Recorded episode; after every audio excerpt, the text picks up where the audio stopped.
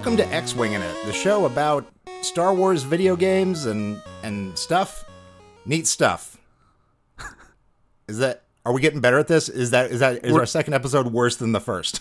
Yeah, we got to write that down. That's that's good. We- that's script material there. That's for sure. scripted. oh, I, I actually did write that down. It, that was what I had written here on the page. I, I've Oh. done my prep work this time. Hi, everybody. Thank you guys for coming and listening. Uh, this is a show uh, between me. I'm Brock Wilbur. I'm Alex Kane. Uh, Alex uh, works at StarWars.com and is a historian of all things Star Wars, and I am somebody who is not. Uh, but I did grow up playing a lot of the Star Wars video games without having seen the source material, so my relationship with the Star Wars IP is weird. Uh, and since Disney took over uh, Star Wars, they nuked a lot of their old content. So there's this whole universe of cool stories uh, set in the Star- Wars universe that will never come into play again. And this podcast is about going through uh, some of those stories, some of those games, and uh, and uh, really taking a look at what they mean now uh, and uh, bringing them to a new audience that might not get get a chance to experience them otherwise. Yep, and this one is 1995's uh, Dark Forces, starring Kyle Katarn, who is actually like sort of a fan favorite character. Kyle is yeah. This is this is one of those ones that we have to knock out before we can go any further in the show. This is our episode two. Uh, if you if you want to check out our episode one uh, with uh, Shadows, uh, that's that's a big good one. And also, thank you to everyone who said such nice things about it. Uh, didn't know that you guys were going to be th- that excited about this. Uh, but this is Dark Forces, uh, and Dark Forces is basically um, so the video game Doom came out, uh, and uh, if you are a human being, you know what Doom is. Uh, everyone had a copy of Doom, and one of the things that made Doom very exciting to people was that uh, right out of the gate, it was very moddable uh, in terms of you could do these things called WADs, uh, where because the art files uh, for for things were so goddamn tiny, even on old internet where things took forever, you could download uh, these these things that would replace literally everything in the game. You could replace sounds, you could replace the way that enemies looked, you could build your own maps and so on and so forth. And and if you were if you took the time, you could build something really cool. And of course, as soon as you give that power to the internet, the first thing that the internet did was make Star Wars in Doom. Uh, and uh, amazingly, I was able to track down uh, these some of these WAD files and these full conversion things from like 1994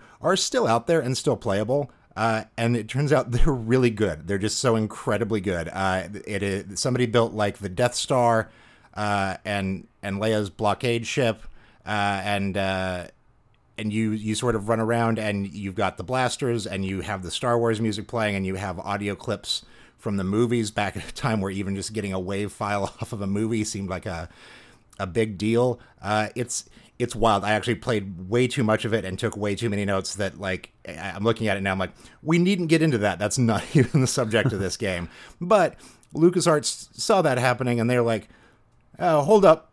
We should uh, be getting money for something similar. Uh, and so they built their own engine. Uh, it, that's a thing I didn't really know. I had always thought that this was just made in Doom's engine because it's like a year after Doom comes out, and it just feels like so quick to get something like that out there.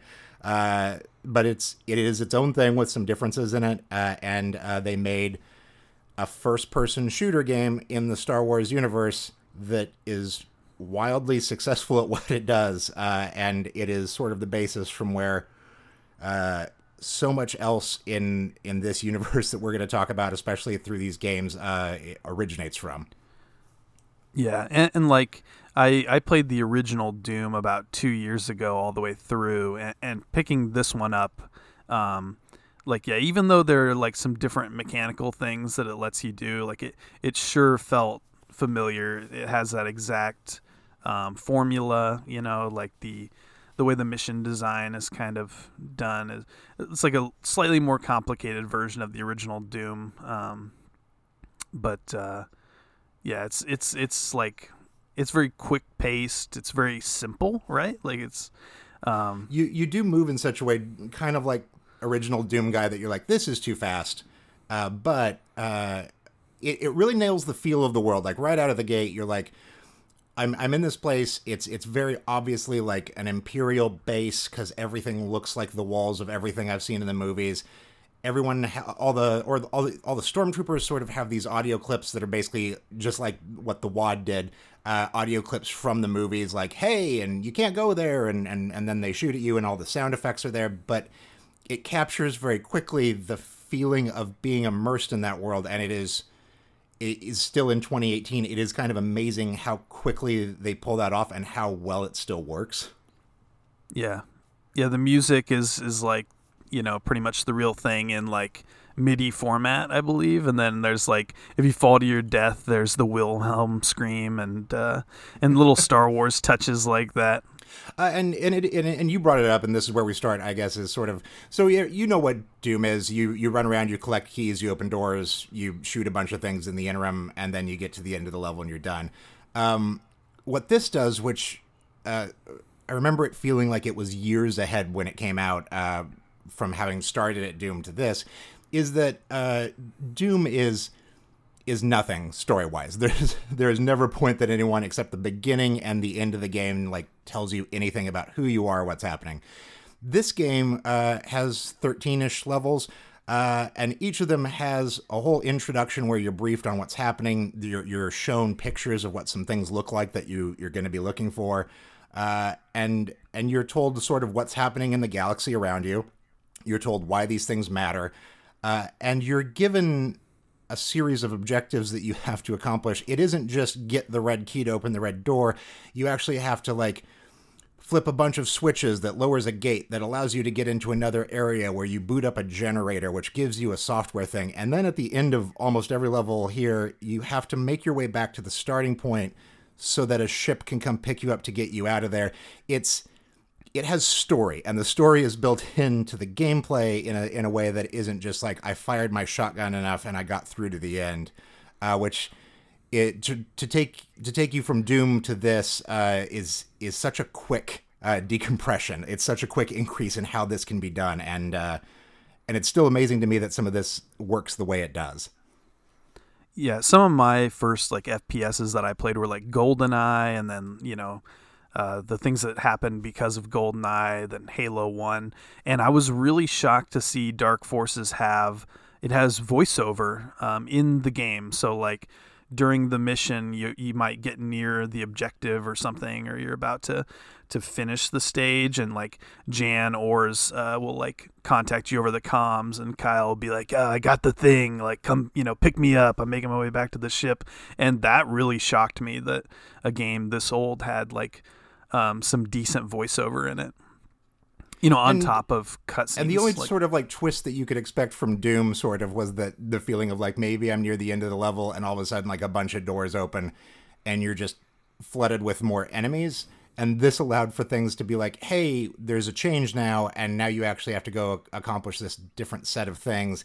Like you could do a gameplay based twist in what was happening uh, that that people c- can't see coming. They're like there's there's scripted events here and things can be triggered. So like there's you know there's like a fight in in a bay at one point and like uh, you know ships are like leaving the bay and flying out into space and things are happening around you. Like there's there is a world and there are objects and they are all interacting based on what you're you're doing. It's not just again there are monsters and sometimes the lights change. Uh, it is there there's so much that happens here and the idea that they did it so quickly on the heels of doom well, not even on the heels of doom on the heels of watching the modding community make star wars in doom is is just so fascinating to me. Yeah, and I I think the geometry in the level design and things like that, uh, even where it's like frustrating and annoying, and you know, and like consists of a lot of puzzles, like it's still to look at it, it's a little bit more impressive than the original Doom. I think in terms of like um, there being you know multiple like levels, like tiers to the to the map, and and uh, and like just little areas that you can go off and explore. It it feels a little bit more uh, purposeful sometimes. I think, and like it looks it looks like a Star Wars environment, right? And and that is one of the things too that technically uh, is different here is that um, Doom was all isn't really 3D. It's this 2D thing, and so the world had to be also built in a 2D space, so you couldn't really go up and down things, uh, and and you couldn't have levels uh, in, in this way.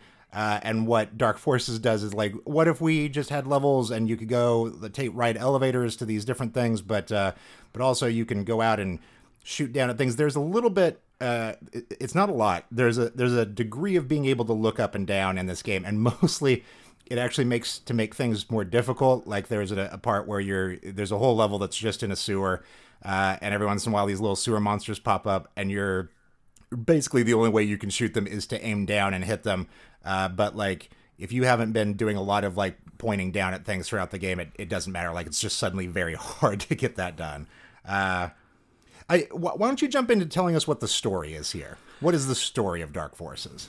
Yeah. Okay. So so this takes place both immediately before the original Star Wars film and immediately after. So it's sort of in that fruitful period between like, um, you know, Darth Vader knowing who Luke Skywalker is, and and also, uh, it, it begins with Kyle Katarn, this sort of uh, gun for hire mercenary, um, being hired by the rebels to steal the Death Star plans, uh, and it's it's very um, so it right out of the gate it like will be familiar to anybody who's seen the film Rogue One, um, and and it's like uh, you know the rebels are sort of on the run, um, for, like like they've they've won these two massive victories against the Empire.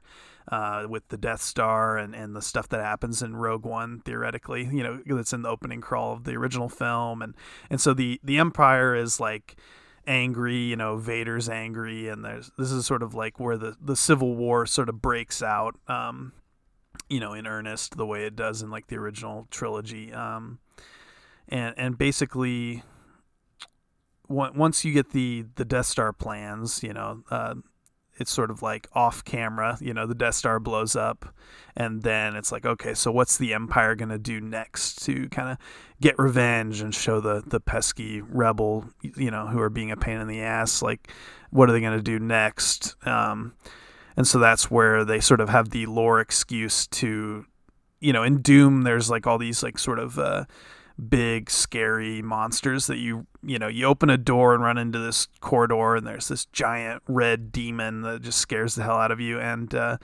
so this game has the dark troopers um, which feel very similar of course to the death troopers that we saw in in rogue one the sort of like um, cyborg like elite stormtroopers um, who have sort of like some some Darth Vader elements on them. They're like heavily armored. Uh, they're sort of big and scary, and their armor is black instead of white. Um, you know, the the Dark Troopers feel a little bit like those guys, and uh, they're sort of like enhanced super soldiers. Um, yeah, and so so like you're kind of on the hunt. You're you're on an investigation to get to the bottom of of you know what this imperial plan is to. Uh, oh, be- before we before we do that, you did mention before like the game does take place before and after the first movie, and the really only the before is that in the opening level of this game, your character steals the plans to the Death Star, uh, a thing that obviously, with the existence of Rogue One now,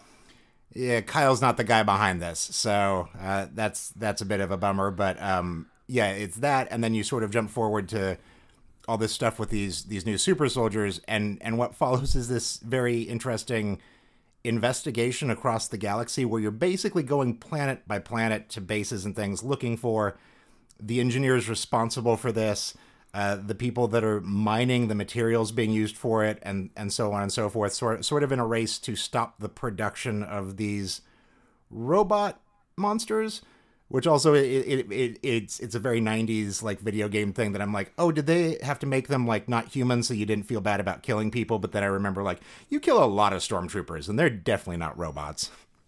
Yeah yeah. Stormtroopers are sort of the like grunt class enemy that you just you see like all the time and you see like um, imperial officers and and and like death star uh, death star officers with like the black sort of semi Darth Vader looking helmets. Um, and, and, all those guys are basically just like uh, like fodder, right? Like they're they don't right. do too much. Um, but then if you run into like a dark trooper or something bigger than that, it's it's a different story, and you get into kind of doom uh, level combat where there you know you got a scary bullet sponge that can like really uh, you know, ruin your day and you got to run away and, and take cover and stuff. But uh, also, like, is it worth talking about this? Like, people may know this, but um, the the guy originally hired to write the script for Rogue One uh, was Gary Whitta of uh, Book of Eli fame. Do you know about this? So so he he was like the he was a, a games journalist once upon a time, right? So he would have been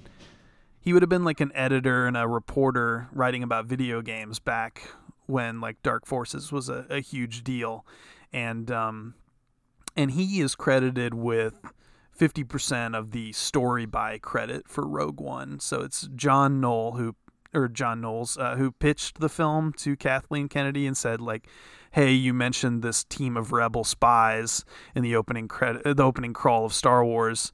Uh, they're never mentioned again. Like let, us like make a movie about those guys. Like it's so obvious. Uh, Gary Whitta helped like flesh out that idea and wrote like I believe like the first draft of the film and so like um, some of these like elements that are, are similar between the two, you know, the Dark Trooper and the Death Trooper and Jyn Erso and Jan Ors. I think it's pretty fair to speculate. I have not like interviewed Whitta or spoken to him, but I feel like um, you know this this this is a case where a Star Wars video game seems pretty clearly to have directly inspired elements, like significant elements of uh, you know a canon Star Wars film in Rogue One. Like, like, do you think so? Oh, absolutely. yeah, uh, yeah. It's it's it's interesting. Like, obviously, I mean, um, like you said, like in the canon story, kind of, you know, overwrites the need for for any of the Dark Forces stuff. But uh, you know, I, this game was like significant. I think in that way, you know, it was very um, historically important that it, it, told the story of the Death Star plans, or at least one version of that story, and uh, you know, people really, really dug this game. I think, and um, so so it's it, there's one of those. You know, we can talk about things that remind us of, oh, you know, that sequence in the Last Jedi felt like that sequence in Shadows of the Empire, but right. but this this this feels like very deliberate, um, you know, a, a, a, loving tribute to Dark Forces in Rogue One, and there's like a lot of examples of that. It, it the, our first two episodes here, we have managed to select two games that like I I think we both see a lot of like uh, in the in the modern films. There's just so many little tips of the hat to, to things that happened here and like it's it's nice that those things live on after you know they're not around anymore. Last time I talked about how there's sequences in in Solo and in Rogue One that I I think. Uh, uh, and and even in in uh, Force Awakens that are, are hat tips to Shadows, uh, and and Dark Forces has its own set of things here. And one of the things that I think makes Dark Forces so interesting uh, is that the game was supposed to star Luke Skywalker when they first started making it, because obviously, because yeah. why why wouldn't you put the hero in the game and and Star Wars games did a very bad job at not making you Luke Skywalker and things, and then they did a very good job for a very long time. Uh, so you've got this new character, and uh, he's not a Jedi, uh, or he's not a Jedi yet. Maybe at some point down the road that changes. Uh, we'll get to that. Um, but in this game, he's he's just a regular dude out in the Star Wars universe who has some guns uh, and and wants to help out. Uh, so you don't have any force power. So there's not you're not shooting lightning out of your hands. You're not moving stuff around, which is good because obviously technically they weren't going to pull that off uh, in in 1995. They weren't ready to do the the amount of stuff that would take to do that. So you've got uh, this normal guy who is a semi reluctant hero, uh, and also it is weird because they still hadn't figured out exactly what they were doing. There's um, there's a lot about Doom that the the feedback loops and the and the systems with the weapons are really interesting, uh, and you sort of know in different situations that you need different things. In Dark Forces, basically from the time that you get a stormtrooper like blaster, that's the gun you use for the rest of the game. Mostly, it is it has a ton of ammunition. It's always pretty strong. It's it's great from a distance.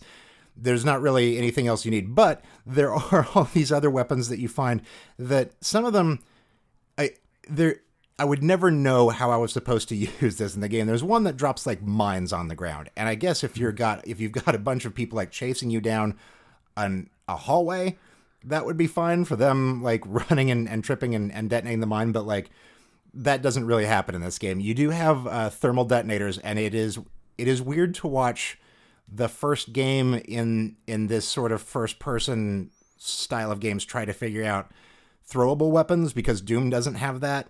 Uh, so there's like a very uh, there's a very memorable part in the game, which is basically when you first get grenades uh, and you come around, uh, sort of you're you're in this hill, and there's a bunch of stormtroopers and like a commander, and they're all just standing in formation back in this in this valley, and obviously it is your chance to throw a grenade out there and kill all of them with with one shot, and it's always really cool. It's it's up there with uh, one of those like weapon based uh, moments like in uh, Postal, uh, which you know you're going to talk about your boss fight book. I'll talk about mine, where it, it introduces you to the idea of uh, a Molotov, just as it introduces you to a marching band, and everyone in in a video game knows what they're supposed to do in that moment. And this is one of those things, albeit a lot less fucked up. So, uh, yeah, there's there's so much that that happens here that's interesting from from a narrative perspective. There's a lot here that's interesting from a game perspective, and what is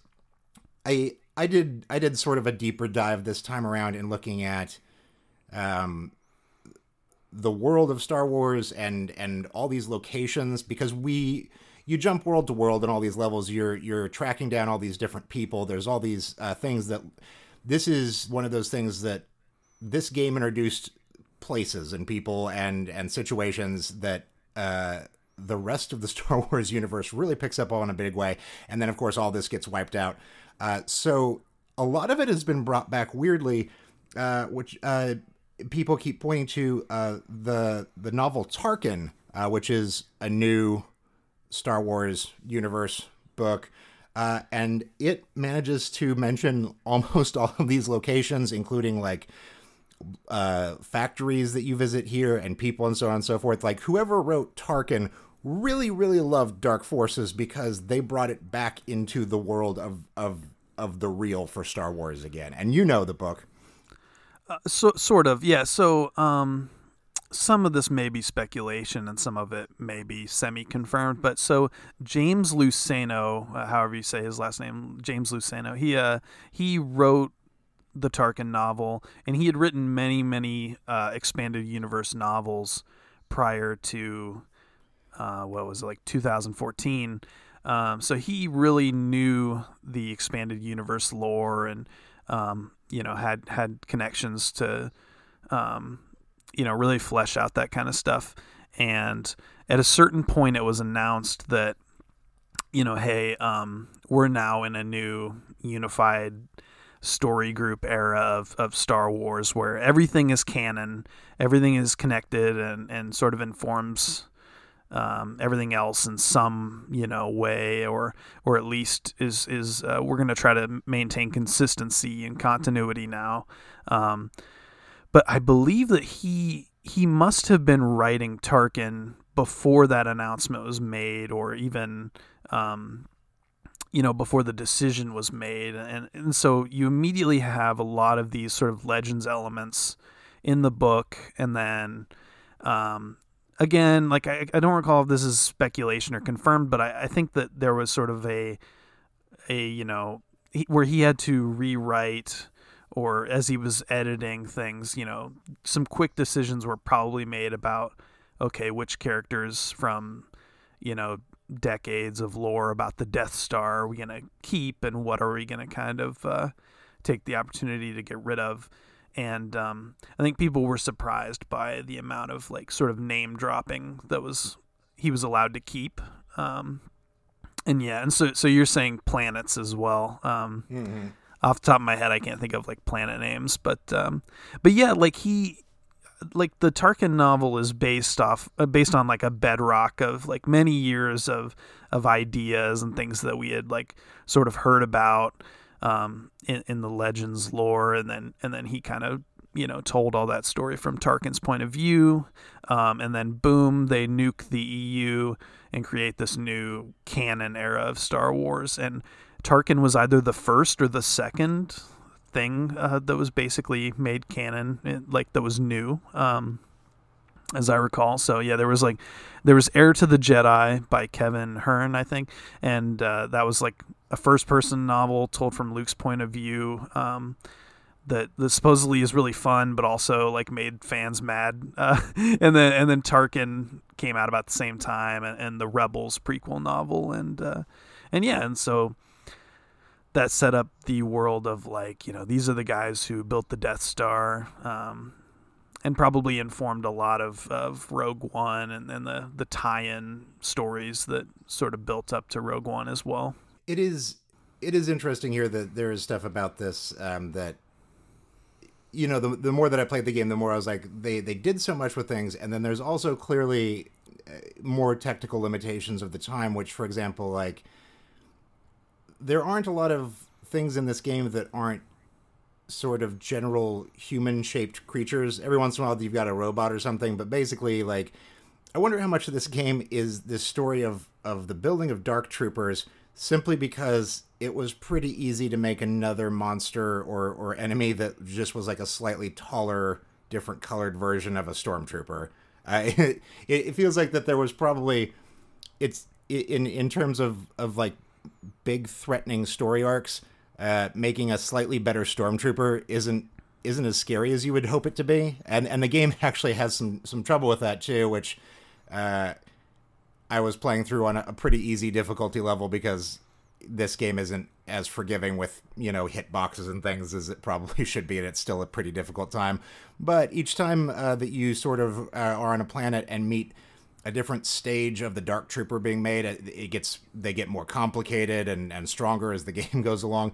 But it's always just like one of them, and they're usually pretty easy to kill. So the the idea of them being this big threat that like is necessitating all this time and effort from you doesn't make as much sense within the world of the gameplay as it probably should.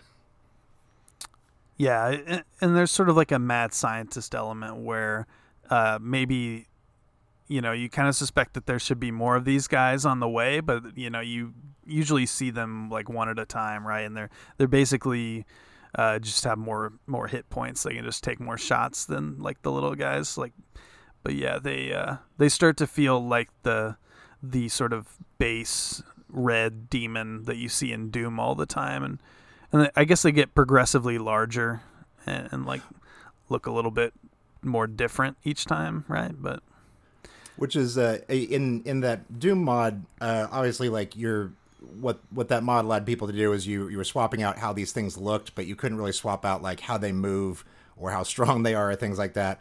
So uh, obviously, the normal like zombie soldiers and stuff uh, from Doom became the stormtroopers. Uh, but one of the things that I really loved is that the little uh, floaty lost souls, the little flaming skull guys that fly around that are always so goddamn annoying in Doom. Uh, the image that replaces them in the game, they become uh, interrogation droids.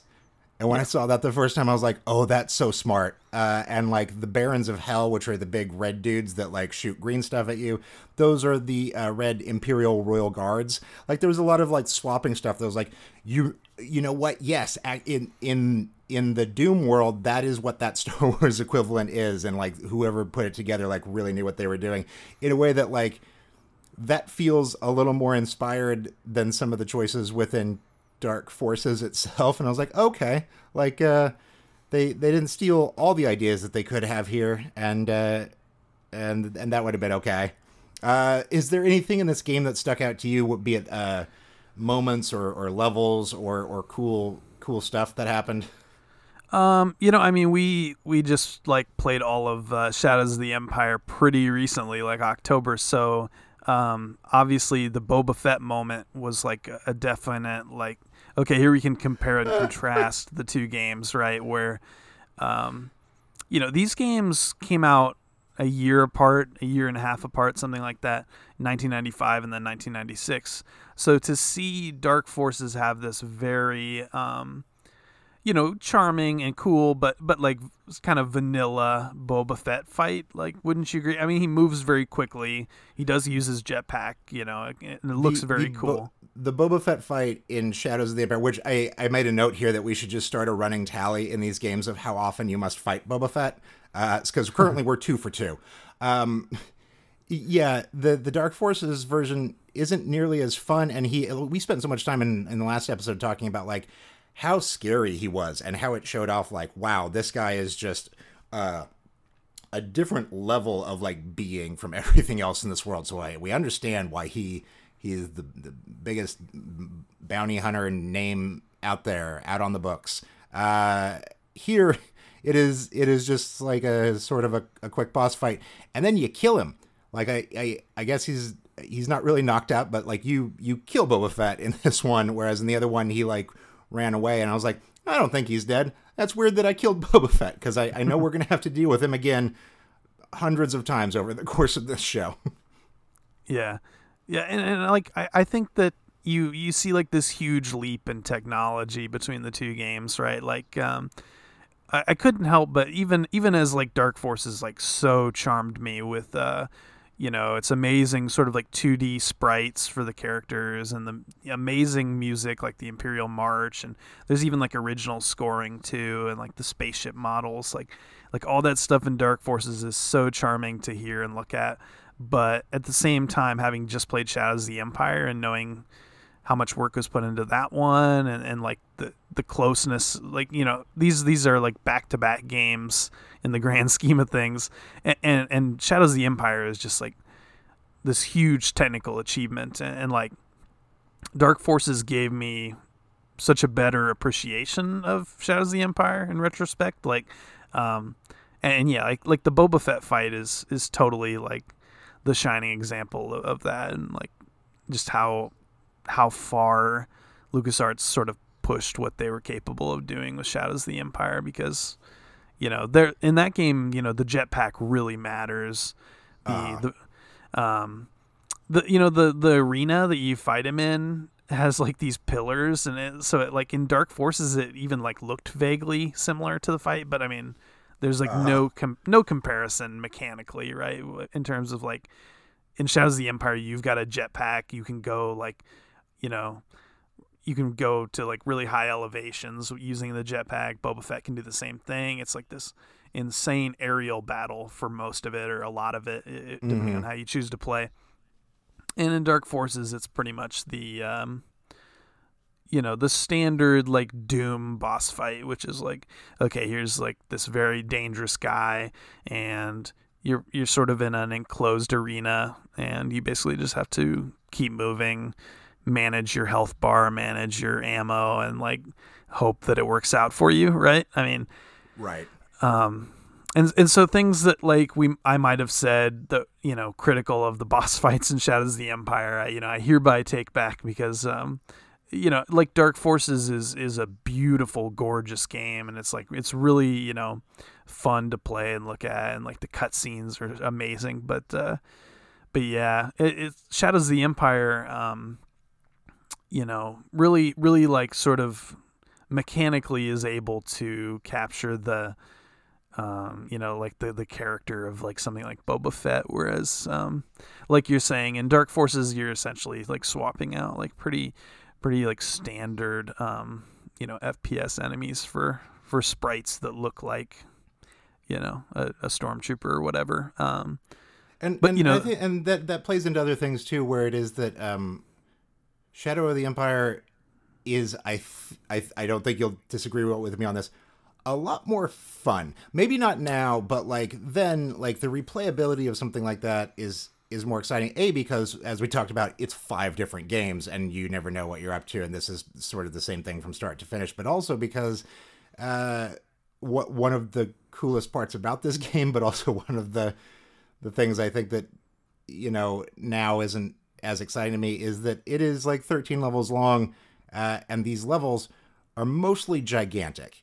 They're these huge, huge, sprawling things, which is it makes it so cool and means that you can do so many interesting things, and there's so many little secrets uh, and and and cool opportunities. But also, uh, a lot of it, especially later in game, is uh, you finding a switch somewhere and then having to backtrack through other gigantic, large areas. And pretty soon you're like, well, I've been in this level for like 35 minutes, and uh, A1, I'm not even sure where I'm supposed to go anymore, and B2, like, I'm I'm getting bored of this. And and then there's there's an added element of this too that like an interesting thing about games, especially in the 90s, is that things are transitioning out of the arcade model uh, and like the idea of something needing to have lives uh, isn't as important. But you still have a set number of lives in each mission that you take on in Dark Forces, and you can't really save. So you get a couple of shots at a thing, and if you fail, then you just get kicked back out to the menu and you have to restart that level again from the very beginning and it is it is a weird thing to just be like why can't i just do save points and uh, I, I know that we're just a few years away from that happening in the games but like it, it makes it when you've sunk 45 minutes into a level and something goes wrong uh, or the game decides that some enemy that you can't see can shoot you through a wall and then you die uh, it is it is a very specific 2018 frustration that I'm like, no, I don't I don't have time for this, and this isn't as fun as I wanted it to be. Yeah, I think we're really spoiled by modern video games that are just really damn good. Like the you know 2017 like Battlefront 2 campaign is like you know here's like a very big budget Star Wars campaign with amazing you know production values, et cetera, et cetera. Uh, like you know, you sort of nailed it when you said that Shadows is more fun um, than Dark Forces. I think that if there's a threshold, and on one side you have historical significance and sort of like, um, you know, the sort of scholarly appreciation and people saying, "Oh, I care about Star Wars and I want to experience this," and you have that on the you know one side of the threshold, and then on the other threshold you have, "I want to play like a damn good first-person shooter." I feel uh, like I feel like um, you know I, I, played Jedi Outcast first. I was like 13 when uh, Jedi Outcast came out, and so to go back to ah. Dark Forces, you know, it sort of falls a little, uh, you know, on the sort of scholarly side of the threshold for me, where um, yeah, I kept I kept wanting to enjoy it more than I was. Um, but you know, I would say the same that, thing that about sums up my experience Doom. with this too. Is is I was like, I just I just wanted to be a little more fun. I, I went in, I think, with my expectations. I, I, I hadn't played it that many years ago. Like I, I, I, I, I knew what I was getting into when we went in to do this episode, but I was just like, it should just be, it should just be a little more fun. Like there's bursts of things where like, well, that's interesting, and then it is a, a, lot of the same thing, and it is, it is a lot of the same thing where it's like, uh, like I was saying about the weapons, like there's stuff there. And you could definitely do that stuff but like why would you? Uh, like i no, no one's ever going to use the mines. Ostensibly that's pro- it's probably a cool way to work through like the sewer level or something that just no one will no one will ever play the game that way yeah and i'm sure people who are more um, PC savvy than I, you know, probably could could program like a gamepad really well to work with Dark Forces. Uh, but my experience with like configuring like a PS4 controller to play Shadows was like infinitely more intuitive and successful than like trying trying to trying to use the PS4 controller on this game and then so inevitably doing things like switching from like the E11 blaster rifle to like the thermal detonator and trying to be like fancy or leave, even look up and down like you said like I just ignored all that shit for most of the time but uh yeah so it ends up being like a game that um you know the the pixel art sort of cut scenes and things like that and, and and seeing like really significant moments in the game where like there's a hologram of the death star uh, like the you know the blueprints sort of hanging suspended in the air. It's a um, couple of dots floating around and it's still so cool. I remember how cool yeah. it was as a kid. It's still kind of cool now and you're just like that's that's that's cool. It, it's just there and it, it doesn't have to be and it's not even something that yeah yeah so there's and then later like other like plans are done in the same way like it's it it it makes it tricks you into thinking you're in a real 3D space and it's really interesting. Yeah, and, and, like you touched on this already, but the the you know if you look at the original Doom and then put Dark Forces next to it, um, like the environments, uh, a lot of the time when you're sort of like in Imperial spaces, when you're in like, um, you know, Darth Vader's uh, star destroyer at one point, I think, and like uh, and, you know environments like that um, with the sort of Death Star interior and the the blinking lights and the the reds and the blacks everywhere. Like that stuff gives such life and texture to these environments that uh, I feel like I don't remember seeing so much in Doom. You know, um, right. I, I think in Doom you spend a lot of times crawling in like this toxic green sludge to get like keys and things that you need to get, and then the Dark Forces equivalent of that would be like you're crawling sort of ankle deep in like sewer muck, and and then there's like there's enemies in there, and it just it feels a little more uh, fleshed out. So I mean, like, yeah, it, well, you know, yeah, you actually have the ability to sort of swim in this. Like, there's right. It's it's not just you walking through something, which which also it, it deserves to be mentioned. There is an entire level that takes place in a sewer in an abandoned city where there's constantly sewage pouring out of the ceilings and stuff and you're like whose sewage is this? There's no one on this planet. I don't i don't know if it's just like a fountain that keeps taking sewage from the bottom and pouring it up at the top but like there's no one up there doing sewage. Uh, i don't know why it's there. Yeah. uh, but it does it also like it creates situations where there's puzzles where you're in sewage or, or in other levels water or things and you need to flip switches to make the thing go in a different direction which is such old video game logic. Like well that's a puzzle that you've got to figure out now is is what direction the shit takes you to get the key. And you're just like all right this is this is not the best use of my time and and figuring out an arcane system of of what button goes to what thing isn't the best use of time. But yes there's also lighting and one of the things that I think is incredible, I, I watched a couple of uh, YouTube like video reviews from people playing it now just to see how other people were experiencing it. And so many people have all these frustrations of like, there's this part of the level that's completely in the dark, and where am I even supposed to? How am I supposed to know where I'm going? And like, you're like, but there's, you have a flashlight. Like I don't know if, uh-huh. if, since no one has the manual anymore, not not everyone knows what every button does, but like you can just turn on a flashlight and then then you're good to go. Uh, so watching people get really frustrated with that uh, amused me. There's there's a number of weird little uh, things in this, like uh, like night vision and like ice boots. Uh, weird stuff that like it it doesn't really affect anything. like it's it's it's gadgets that like just like the mines, I, I guess as well. It's just it's stuff that probably could have been used for something and if they would have kept making ga- like if, if there was a doom chew to to this like that uh, because Dark Forces 2 is just wildly different. Like it goes so many other places. If they made more Dark Forces that was just like more levels of Dark Forces, I think at some point they would have found interesting stuff to do with this. They just don't don't get anywhere. So you're like, all right, ice boots, I guess. Yeah, yeah, that's a yeah. thing. There's a gas mask, and I I don't know that I yeah yeah I, I didn't like I I spent a lot of time like having to consult like walkthroughs um, because like I would you know like confession time like like some of the the puzzles you just you just lose your patience and you're like I just right. gotta like look up a walkthrough and see like what the hell I'm supposed to be doing because I'm sick of looking at this map now and I want to go to the next one uh, so so I mean yeah you know uh, I think that a lot of care was taken in designing these things but they're it's, almost it's beautiful just looking at the maps like the top down versions of the maps versus like i mean i always loved doom but like looking at like the complexity that some of these levels get into which is also their problem like game we there was nothing in game to tell you sort of like na- like in narrative design ways how, how to go where to go next. Like in in shadow of the empire of course you you always know it's sort of linear and you know where you're going next for the most part this is sort of sprawling, and that's what makes it still cool because it's a mo- kind of unknowable, but it also means that you just yeah you're in circles at points, and you're like I.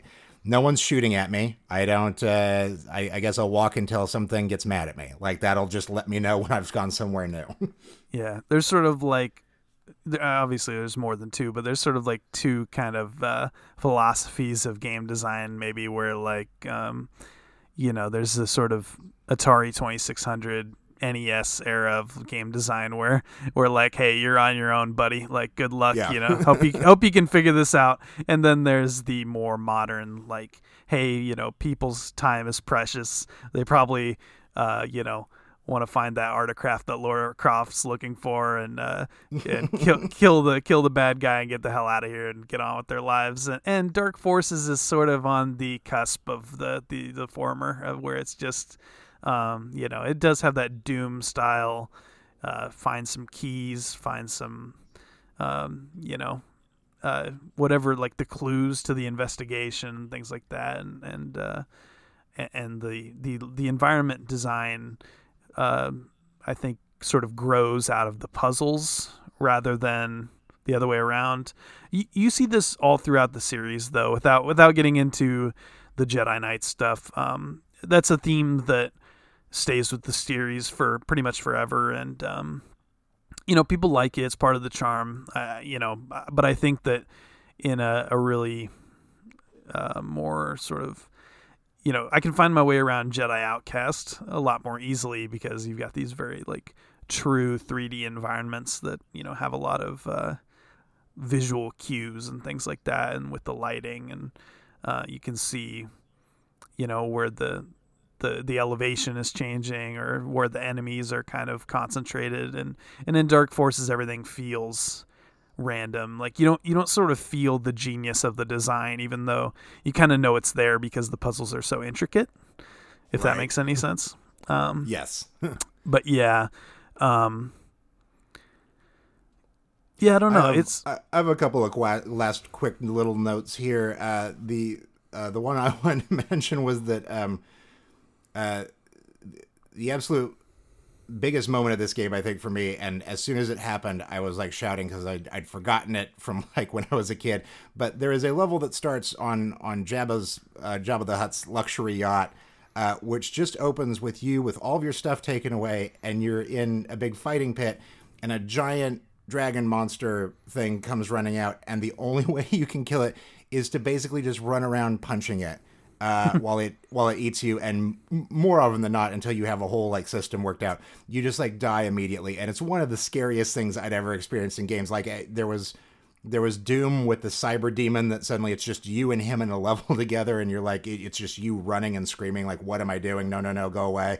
It is the hmm. same thing with this. You just mostly run around and you're like, is there like a button I'm supposed to be hitting? Like, nope, I just got to punch this. Okay, god damn it. God damn it. It is scary.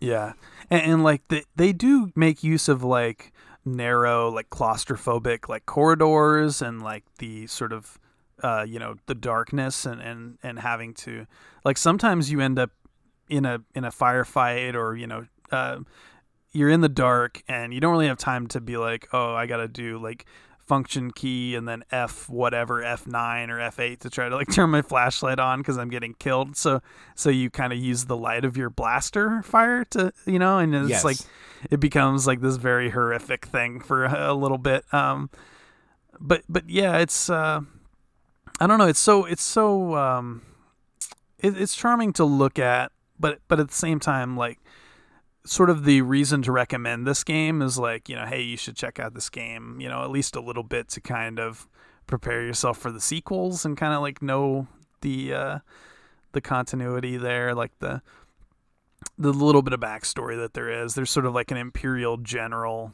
who's sort of uh, orchestrating this dark trooper uh, operation but General but, General Rom Mohc, who also yeah. uh, spoiler, uh, he is the final boss in the game. Where instead of going up against uh, a real Dark Trooper in its final state, he actually puts it on like an exoskeleton sort of thing. But he's also this big like heavy set guy, so it winds up being like a lot like the final fight in the first Iron Man film, where it's just like. Uh, the older, heavier guy puts on the bigger uh, Iron Man suit is like, let's let's duke this out. Which uh, weirdly, his character uh, in in the lore uh, is a guy that believes in fighting like up close and with your fists. Like he doesn't even like using guns. Which putting him in a giant flying robot suit that fires guns at you is a weird ending for that character. But he, there's a, that that's a weird detail because like also like in the lore he's like somebody that fought against the had the Death Star being created because he thought it was too impersonal I, was just like, that's so that's so weird. He's he's like the the Joker, uh, the Dark Knight Joker of the Star Wars universe. He's like, I just want knives and up close, and and then they he's in a flying robot suit, and you're like, all right, well, it seems like you know whoever was making the game and whoever was doing the lore on this one, they didn't have to talk that much, so that's how you get that. Yeah. Um, like a, a, couple little like sort of canon connections that I have noted here. Like so, I always like look to see who the voice actors are for some reason, uh, and, and because like Star Wars voice actors uh, get kind of uh, you know reused, uh, which is like a bad word, but you know what I mean. Like they uh, they hire the same you know talented people because of various agencies and things, I suspect. But but anyway, uh, Nick Jameson, who voices Katarn in this one, evidently he voiced uh, Chancellor Palpatine a bunch in the Clone Wars series that everybody loves from 2008, and then Scott Lawrence, who voices Vader in this, uh, actually voices Jarek Yeager in the new series Resistance that just came out, and uh, cool. So so yeah, there's there's uh, you know that's one of the things, and then later it, entries in the series too. You've got uh, people from all kinds of uh, you know canon Star Wars. So so there's that sort of uh, connective tissue there.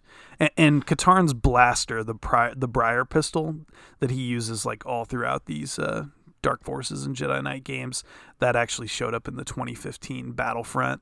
Um, so it's sort of like semi canon, and, and, you know, um, the people who that, that, that, blaster is named for the guy that drew up the weapons for this game. Oh. So uh, the guy that invented the mines that no one ever will use also uh, put his name on the blaster. So yeah, yeah, and like um, you know, little nods like that are kind of fun. Um, you know, that's sort of I, I suppose like Lucasfilm's way of saying like, hey, you know, we're we're fans of that thing too. You know, maybe maybe we don't have room for Dash Rendar in the newest Star Wars, you know, uh, cartoon series or for yeah. Kyle Katarn.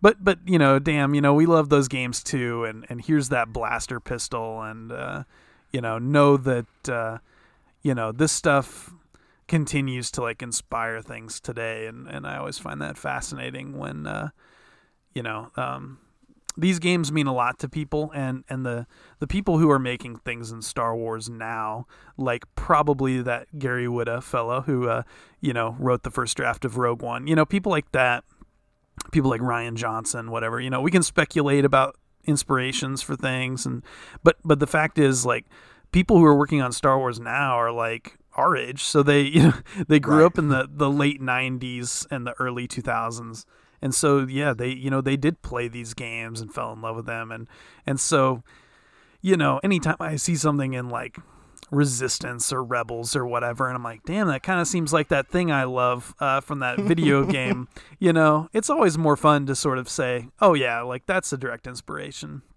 and uh, you know the people like things that they like and then we'll use those things in other things that they like i'm finding yeah. out about this today so yeah, yeah. and uh, uh, I, I would like to also mention that the absolute worst thing that happens in here that thank God well this will never be part of the Star Wars universe again is that a giant plot point here is that you uh, track down a character named Moff Rebux, uh, who is the guy that made all the weapons for the Dark Troopers during this game. Uh, and the reason that you know to go looking for him uh, is he puts his initials on all the, the weapons he makes. So uh, so that's why you know who who did it because the Empire was like, yeah, man, just go ahead and just keep putting your initials on all those guns you make. That's we'll uh, we have no problem with that. It's it's nice that you care about your craftsmanship. yeah, yeah. Here in the Empire, we we value individuality and uh, you know craftsmanship above above all else Art, for sure. Artisanal blasters, it's uh, important. Uh, yeah, w- which is interesting. You know, like in the Clone Wars and stuff, you have all these stormtrooper looking guys around and they they get to sort of paint racing stripes and wolf insignias all over their shit. But then the stormtroopers are like you know uh, very uniform and, and plain and they're they're not allowed any kind of identity and that, that kind of carries forward up into the new films as well so. But yeah. well, we've hit our hour point here. Uh, i think we close out by doing what we do normally. Uh, do you recommend that people go back and give this a spin Yeah, I mean, I, I kind of touched on this before, but uh, you know, it's it's sort of like if if you if you care about uh, learning like the the history of these characters, like Kyle Katarn, you know, um, a lot of people care about Kyle Katarn, and, and you know they might say you know he's my favorite Star Wars character, and the fact is is like in the later entries he becomes like an intensely likable, charismatic character. He's sort of like he's sort of like a badass Jedi. Okay, like Luke Skywalker is a badass of a different color. You know, he's sort of like he's sort of very um, non-violent and like almost Jesus like in, in his like goodness. And Katarn's like, ah, you know, fuck this. I'm gonna I'm gonna go I'm gonna go show those guys, you know, uh, you know, not to mess with me. I'm gonna get revenge. And he's just he's very like relatable. He sort of seems like um a character that belongs in like Red Dead Redemption, but but transplanted to the Star Wars universe, eventually given force powers and a lightsaber, which we may talk about very soon, uh, and things like that. And and he's just uh, Jan Ors, same thing. You know, his his partner in crime. Uh, you know, the voice performances are, are very charming, and, and so so it's like you can invest in Dark Forces to kind of lay the groundwork for the games to come. Uh, you may you may find it incredibly frustrating and incredibly punishing at times in terms of uh, you know solving these puzzles, and it may try your patience. Uh, but it's one of the most like beautiful games from 1995 that you fire up today and hear the music, the sound effects. Um, look at that, the pixel art, um, those 3D environments. Um, it's a, a, very, very beautiful game for 1995. That is the best version of this I can I can think of saying. Like I there's there's very little to add to that. It is it is a bit of a trying experience, and if you want to uh, uh, plow through it uh, just to have it, uh, I'd recommend uh, throw the cheat codes on. Uh, you you needn't be frustrated with the game on top of everything else. Uh, it's uh, it has patches that are just uh, wonky enough that you're like, this isn't worth it. but I enjoy it. I think it's a a great, great, really cool thing. I don't know if I'd go as far as you went earlier when you were like, I would recommend it to somebody so they have like a line in before starting Dark Forces 2. I don't think uh, you need that. There's it's it's it's very difficult to even sum up what happened here that isn't it it is it is a perfect product of of what it was born from. It is a bunch of people wanting to be able to do a shooty version of of running around the Death Star, so LucasArts gave them that in slightly different things, named in slightly different ways, uh, that all look exactly the same as that. Um, and it's fun, and it's really good at what it does, uh, and it's interesting, but uh, there's not as much around the edges that that we we I think we listed off every cool moment I can think of from the game, including some very small ones, uh, and and that does it for me. Uh, I I enjoyed going back to it, but I'm really looking forward to. I'm more excited that we have this out of the way now, so we can get on to everything that comes after it. Or bef- I mean, we're probably going back in time after this one to other games, but uh, yeah, the other Kyle Katarn adventures and things like that. I I'm excited for this. So uh, this was a good time for me. I really enjoyed it.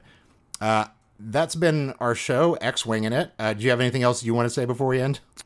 Uh, no, I don't think so. I uh, we haven't talked about what the next game will be, so we'll have to kind of put our heads together and decide something very different. Because you know, our first two episodes were Shadows and Dark Forces. They're very similar games from a very similar time period, so we'll probably sort of uh, yeah, like you said, jump jump far backwards or, or forwards or something. Uh, and so we got to put our heads together and decide what that'll be.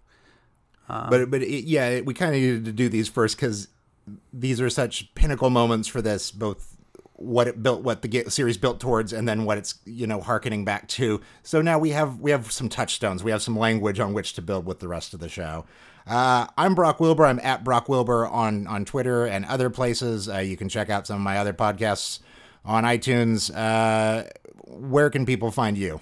Uh, I'm Alex J. Kane on Twitter mostly. Um, at the moment, I'm writing th- some things for StarWars.com and Polygon, uh, finishing up the Knights of the Republic book uh, for like the copy edits. So um, yeah, got that coming on the way pretty soon. The Follow book boss on, fight books. Buy all those other books.